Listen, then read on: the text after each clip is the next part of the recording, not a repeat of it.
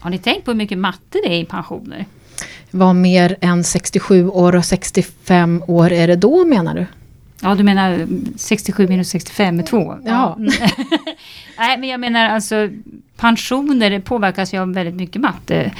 Som man inte tänker på. Det här med, med delningstalet till exempel. Hur många år du ska leva. Är det 15, eller 17 eller 19? Spelar stor roll för vilken pension du får. Värdeutvecklingen som påverkas på ränta och ränta, ränta på ränta-effekten. 5 per år, 2% per år. Jättestor skillnad. Och så har vi en massa matematik för inkomstutvecklingen som ska styra värdet på den allmänna pensionen.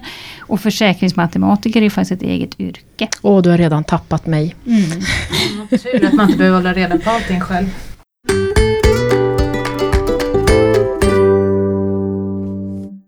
Välkommen till Min Pensionspodden. Idag ska vi grotta ner oss i pensionsmatte och hur du själv kan tänka lite matematiskt kring din pension. I studion har vi Helena Palmgren, VD för Brummer Life och Warwick Tucker från Matematiska institutionen på Uppsala universitet. Vilka är ni? Du Helena? Tack så jättemycket för inbjudan. Jag är som sagt VD för Brummer och Partners pensionsbolag, Brummer Life. Jag drivs verkligen av att få göra pension begripligt och tryggt och därmed skapa värde för alla sparare oavsett förkunskaper. Pensioner kan vara och upplevs ofta vara komplexa. Det är något vi i branschen behöver bli mycket bättre på att förklara vad vi gör och hur. Privat så går det väldigt mycket tid åt fotboll med två fantaster där hemma. Och på dagens tema matematik så var det definitivt favoritämnet på grundskolan. Definitivt inte på gymnasiet, men har blivit lite av en fascination på senare år. Livet i allmänhet, men inte minst med 20 år i branschen. Tittar man bara på oss i Brummer Partners så har vi ju extremt mycket behov av matematik. Både inom förvaltningen och inom försäkringsmatematik. Och av mina 400 kollegor så är 100 universitetsutbildade i matematik. Och Warwick? Jag vill också tacka. Jag är professor i matematik och prefekt för matematiska institutionen vid Uppsala universitet som sagt. Jag jobbar också som forskningsledare för en grupp där vi specialiserar oss på kaosteori och dynamiska system och speciellt datorstödda bevis. Det är alltså matteproblem som man inte kan lösa utan hjälp av moderna datorer. Ja, som ni hör från mitt namn så är jag inte född i Sverige, jag är född i Australien och jag har bott här sedan jag var fem år. Bortsett från några kortare år utomlands i forskningens tjänst. Eh, på fritiden så är jag en stark träbåtsentusiast. Så det är mycket slipa och finissa som gäller på vår och eh, jag kan väl säga att när det gäller min mattebakgrund så var jag inte det var inte uppenbart att jag skulle bli matematiker när jag gick i skolan. Jag blev nästan underkänd på centrala proven som det hette på den tiden. Jaha. Jag tror jag var lite för intresserad av andra saker, musik bland annat. Men jag hämtade mig starkt och, och sen var det raka spåret. Så jag är utbildad vid Uppsala universitet från, ja, från grunden. Så att säga. När vände ditt matteintresse? Jag tror att det gjorde det lite mot slutet av gymnasiet. Jag hade en otroligt duktig lärare. Som, men han var också min kemilärare så jag stod och velade mellan kemi och matematik. Och när jag började på universitetet då hade jag bestämt mig för fysik. Märkligt nog. Men, men, som fysiker så måste man läsa massa matematik. Och då förhöll det så, sig så att vi hade en jättedålig fysiklärare vars namn jag har förträngt. Och vi hade en jättebra mattelärare. Så då var valet lätt.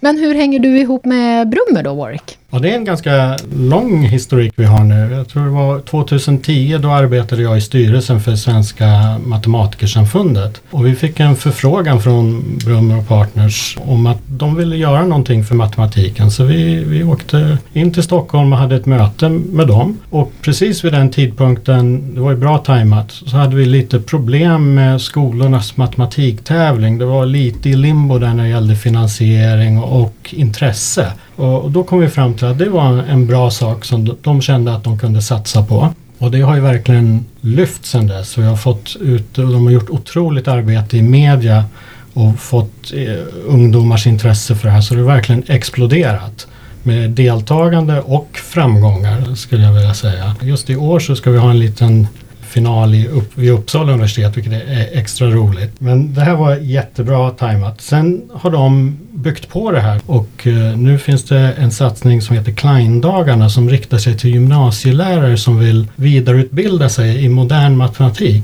Så att säga få en liten fortbildning. Vad har hänt sedan jag blev utbildad lärare för 20 år sedan? Så det kör vi nu tre gånger per år med dem och det är otroligt populärt. De verkligen, folk skriker efter att få bli deltagare på de här dagarna. Och, och, det har varit helt fantastiskt att få med den här utvecklingen. Så de här mattetävlingarna är för yngre än gymnasiet eller är de olika? De är gymnasister. Ja, okej. Okay. Ja, mm.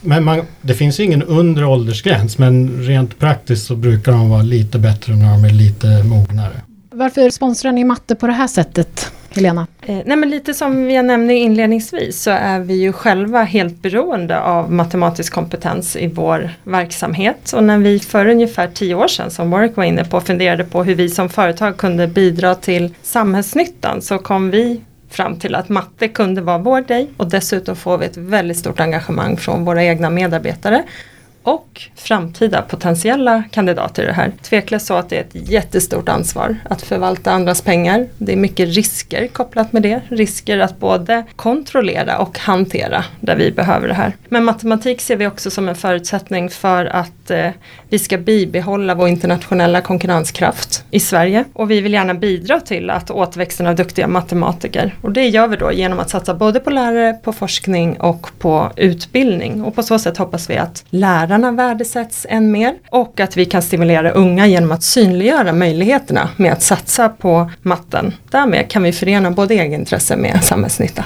Året du nämnde lite grann om den här mattetävlingen. Berätta mer. Skolornas matematiktävling. Ja, ja, ja alltså det den har arrangerat väldigt länge, eh, sedan 1961 eh, av Svenska mm. Matematikersamfundet och nu i, i samarbete med Brummer och Partners. Senast så deltog över tusen elever i den här över hela landet. Hur, hur, många var tjejer? Det har inte jag på rak arm.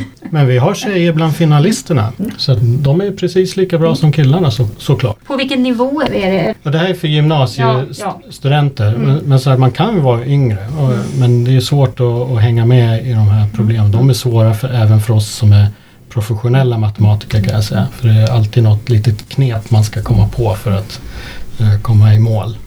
Man hör ju ganska ofta att vi svenskar är dåliga på matte. Är vi det och i så fall vad tror ni att det beror på? Ja och nej skulle jag vilja säga på det där. Vi, vi har haft diagnostiska prov på våra förstaårsstudenter som kommer till universitetet eh, under en lång tid och där har vi noterat tyvärr en, en nedåtgående trend. Och det exakt vad orsaken är är inte klart men man hör ju om att i skolorna så är det ibland dålig arbetsmiljö. Lärarna har mindre tid att ägna sig åt själva lärandet och mer åt administration. Och också har vi ett betygssystem som ändras allt för ofta. Så det är en ganska rörig situation i, i grundskolan.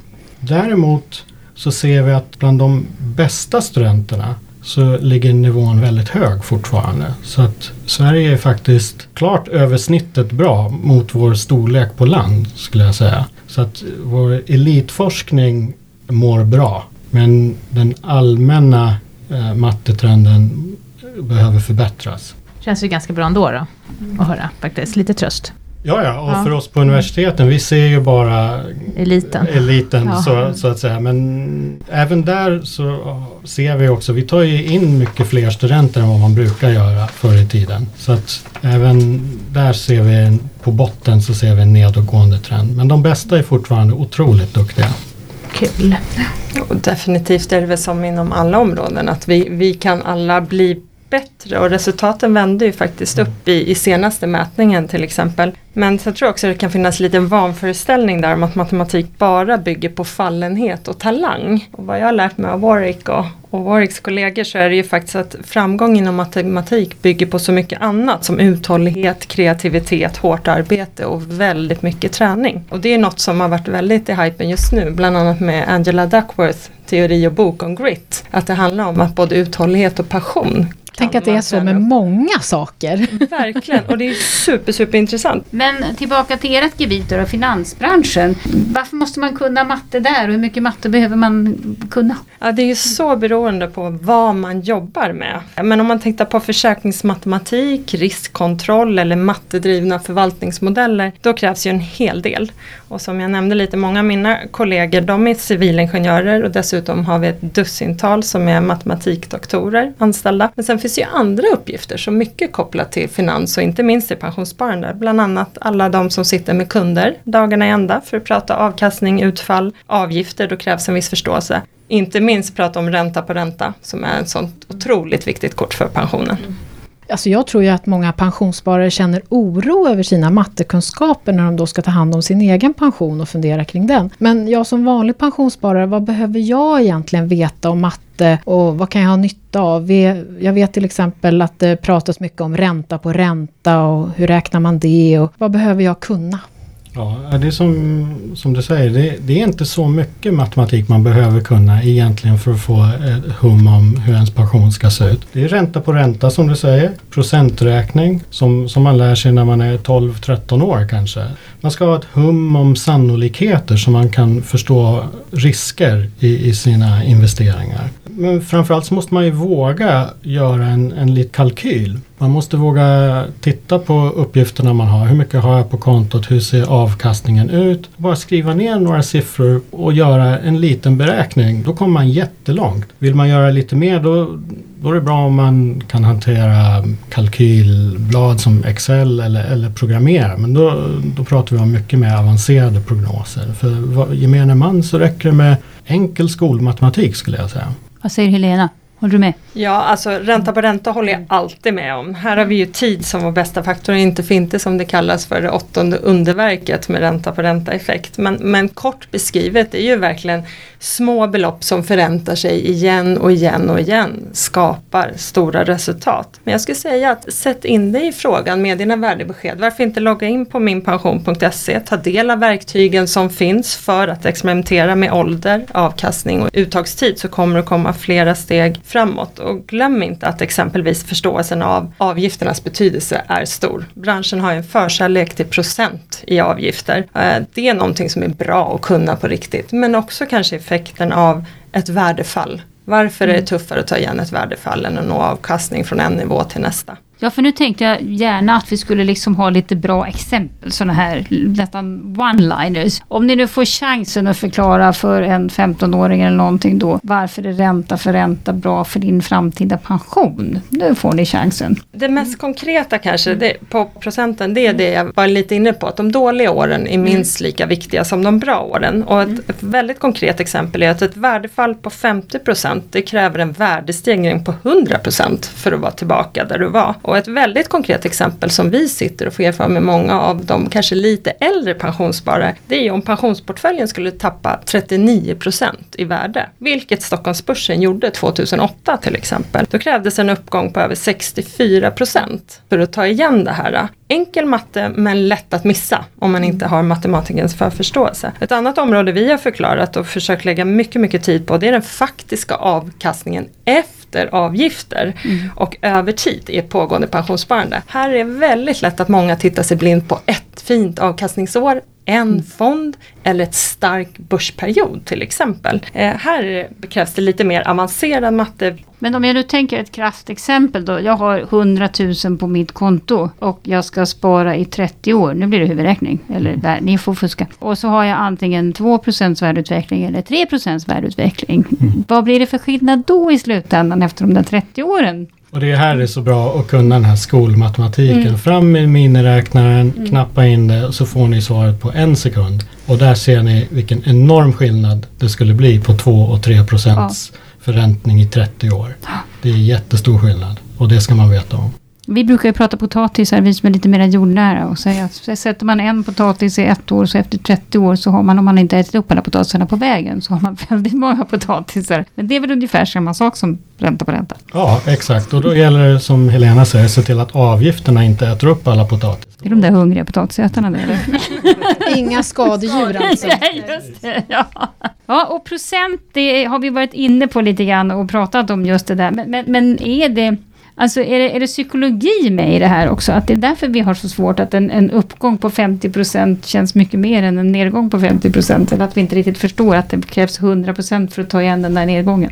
Man kan ju vara ännu mer extrem. Det är jättesvårt att hämta hem en nedgång på 100%. Jo, det är det ja. Men en uppgång på 100% kan man ju föreställa sig. Ja, ja. Så det, det är mer extremfall. Pratar vi för mycket procent? Jag undrar det ibland. Alltså det är ju så lätt att prata procent om man liksom är inne i begrepp, alltså fattar det här. Men, men, men pratar vi för mycket procent med pensionssparare? Ska vi prata kronor i månaden istället? Eller, eller har vi Jag liksom missat det. lite? Procent är ju en del av, av många av affärsmodellen och sättet Mm. som hela industrin globalt tar betalt. Vi har ju gjort det för att just det var en tydlig feedback från kunderna att det är svårt att sätta sig in i procent och vad blir konsekvensen. Så vi redovisar ju som exempel våra årsbesked både i procent och i kronor för att kunna sätta det i paritet för att veta en halv eller två procent vad skiljer och hur mycket slår det på mitt kapital. Är era kunder lika duktiga på matte som ni? Väldigt många är Ja. faktiskt väldigt duktiga och de väldigt många, man ska inte underskatta, sitter faktiskt och tittar på transaktionslistorna.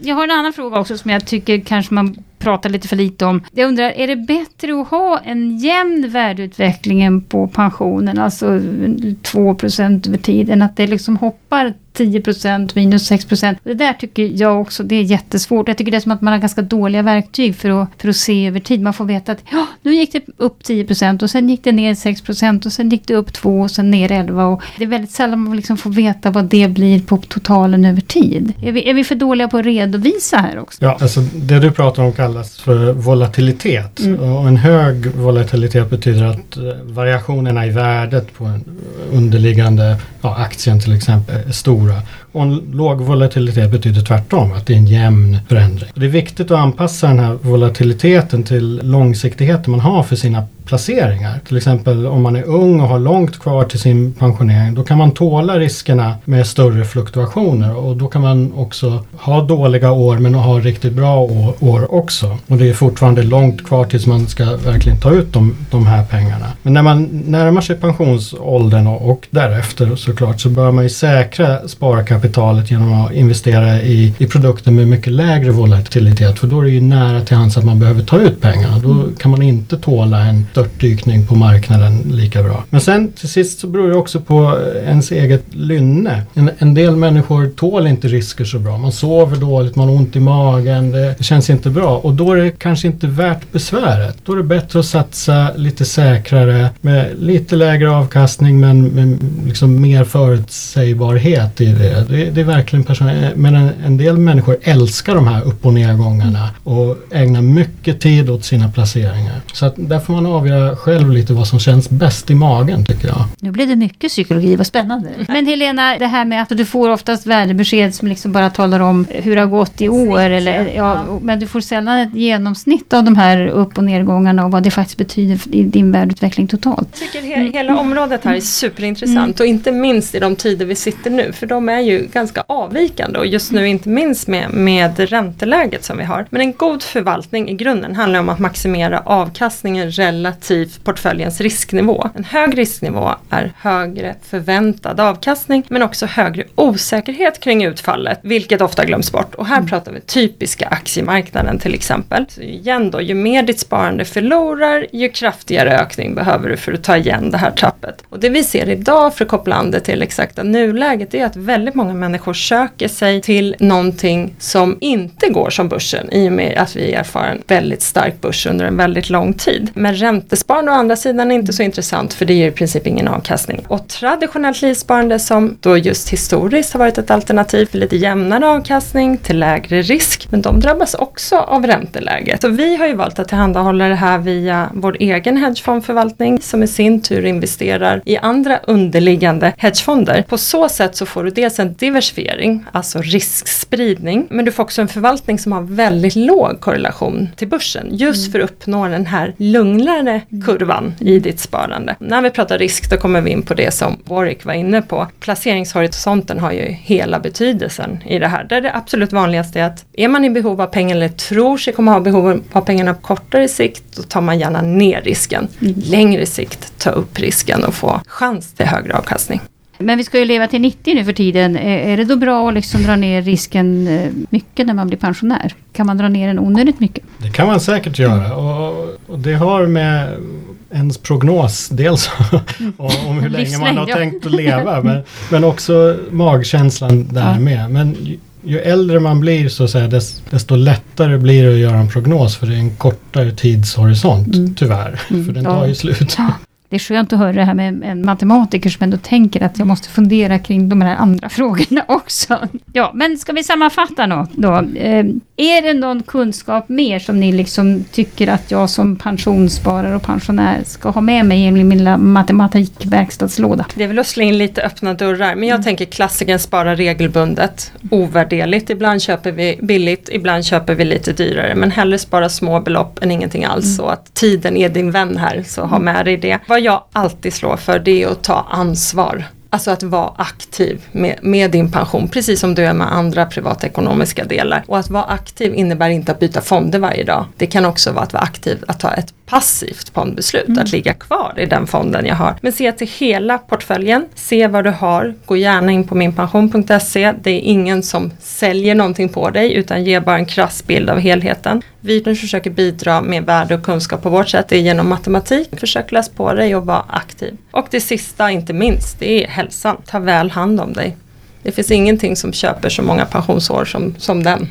Du då? Ja, jag, jag håller med. Alltså, börja spara tidigt. Det, det är en stor effekt. Vi pratade om ränta på ränta. Ju, ju, tidigare man sätter igång desto större effekt har det såklart. Och så är det bra att få det som en, en vana. Att man lägger undan lite varje månad. Som vi har sagt, tänk på att vi lever länge. Väldigt länge kommer vi leva. Pensionsåldern kommer att höjas. Det är något man ska ta med i beräkningen. Och vi kommer att leva, bli gamla och vi kanske behöver byta jobb någonstans mitt i, i livet. Så det gäller att hålla igång huvudet och kroppen. Det är, som Helena säger, det är jätteviktigt. Men sen ska man inte glömma, man ska inte bara sikta framåt mot pensionen utan vi har ju hela livet som vi är i nu. Så man ska inte skjuta upp allting till, tills man är pensionerad utan det är inte fel att göra den där resan nu eller köpa bilen nu eller vad man nu vill göra. Så att säga. Man, man ska inte vänta, spara allting till, tills man är pensionär utan håll igång. Och då ska man inte sitta och räkna på utebliven avkastning på de pengarna antar jag? Nej, på resa? Nej, för det är en avkastning i sig. Det ger livskvalitet och det är, det är värt ganska mycket måste jag säga. Jag har faktiskt en sista fråga till er. Ni har ju varit inne på det här att eh, det är bra att man i tidig ålder börjar tänka på sin pension och förstå matematik och så. Men vad ska vi göra för att människor ska förstå att det är viktigt att börja tid? Har ni något bra tips? Vad kan vi på Min Pension göra för att väcka folks intresse tidigt? Ja men då kan ni vara med och vara delaktiga och bidra till det här att vi knuffar på att vi får mer privatekonomi redan i skolan på utbildningen. Att man gör det konkret, aptitligt, roligt, att vi börjar träna upp att det blir en naturlig del av vårt liv att ta, ta hänsyn för vårt sparande. Genom enkla övningar, det vi har pratat om här inledningsvis, procent i verkligheten, vad innebär det för oss? Men lite som jag var inne på tidigare också, det här med vikten att få en samlad bild eh, det finns mycket forskning som, som visar på det. Men det här med små skvättar här och där, de berör inte och de väcker inte intresse och de gör inte att de blir högst i prioritet på dina få timmar du har avsatta för dina privata ärenden. Däremot om vi i branschen kan lyckas tillgängliggöra och få informationen samlad, tydlig, klar och full transparent, då tror jag med ett större pensionskapital, samlade totala avgifter, avkastning eller utebliven avkastning och tydlig kontroll på din risk, då kommer vi också få upp engagemanget för det är mycket pengar för de allra flesta det rör sig om. Och här har vi mycket att göra och ni så här kan vi tillsammans göra en stor nytta tror jag genom att höja upp och tydliggöra. Mm. Ja, jag, jag, håller helt med och, och, det är jätteviktigt att man lär sig behärska tillräckligt mycket matematik så man inte räds för att planera sitt pensionssparande. Men det är en större fråga än det också tycker jag. Det, det har att göra med demokratifråga. Allting i vårt samhälle baseras allt mer på siffror, datamängder och, och beräkningar. Och har man en rädsla för grundläggande matematik så kommer man ovillkorligen att hamna i ett underläge. Det är en jättestor fråga och pensionen är en del av det naturligtvis. Det kan gälla hus och billån, abonnemang, anställningskontrakt med pensionsförmåner, kanske löneväxling försäkringar, olika sparprodukter och inte minst inkomstdeklarationen. Om man kan rudimentär matematik, då har man det bra. Då kan man fatta rationella beslut. Har man det inte, då är det svårt skulle jag säga. Mm. Så det är jätteviktigt att alla får upp den här basmatematiken så att man kan delta i rationella beslut som har att göra med allt i vårt samhälle. Och då blir man intresserad av sin pension också tror du? Absolut, Ja, det är det helt ligger. naturlig följd. Linjen där. Ja, Mm. spännande.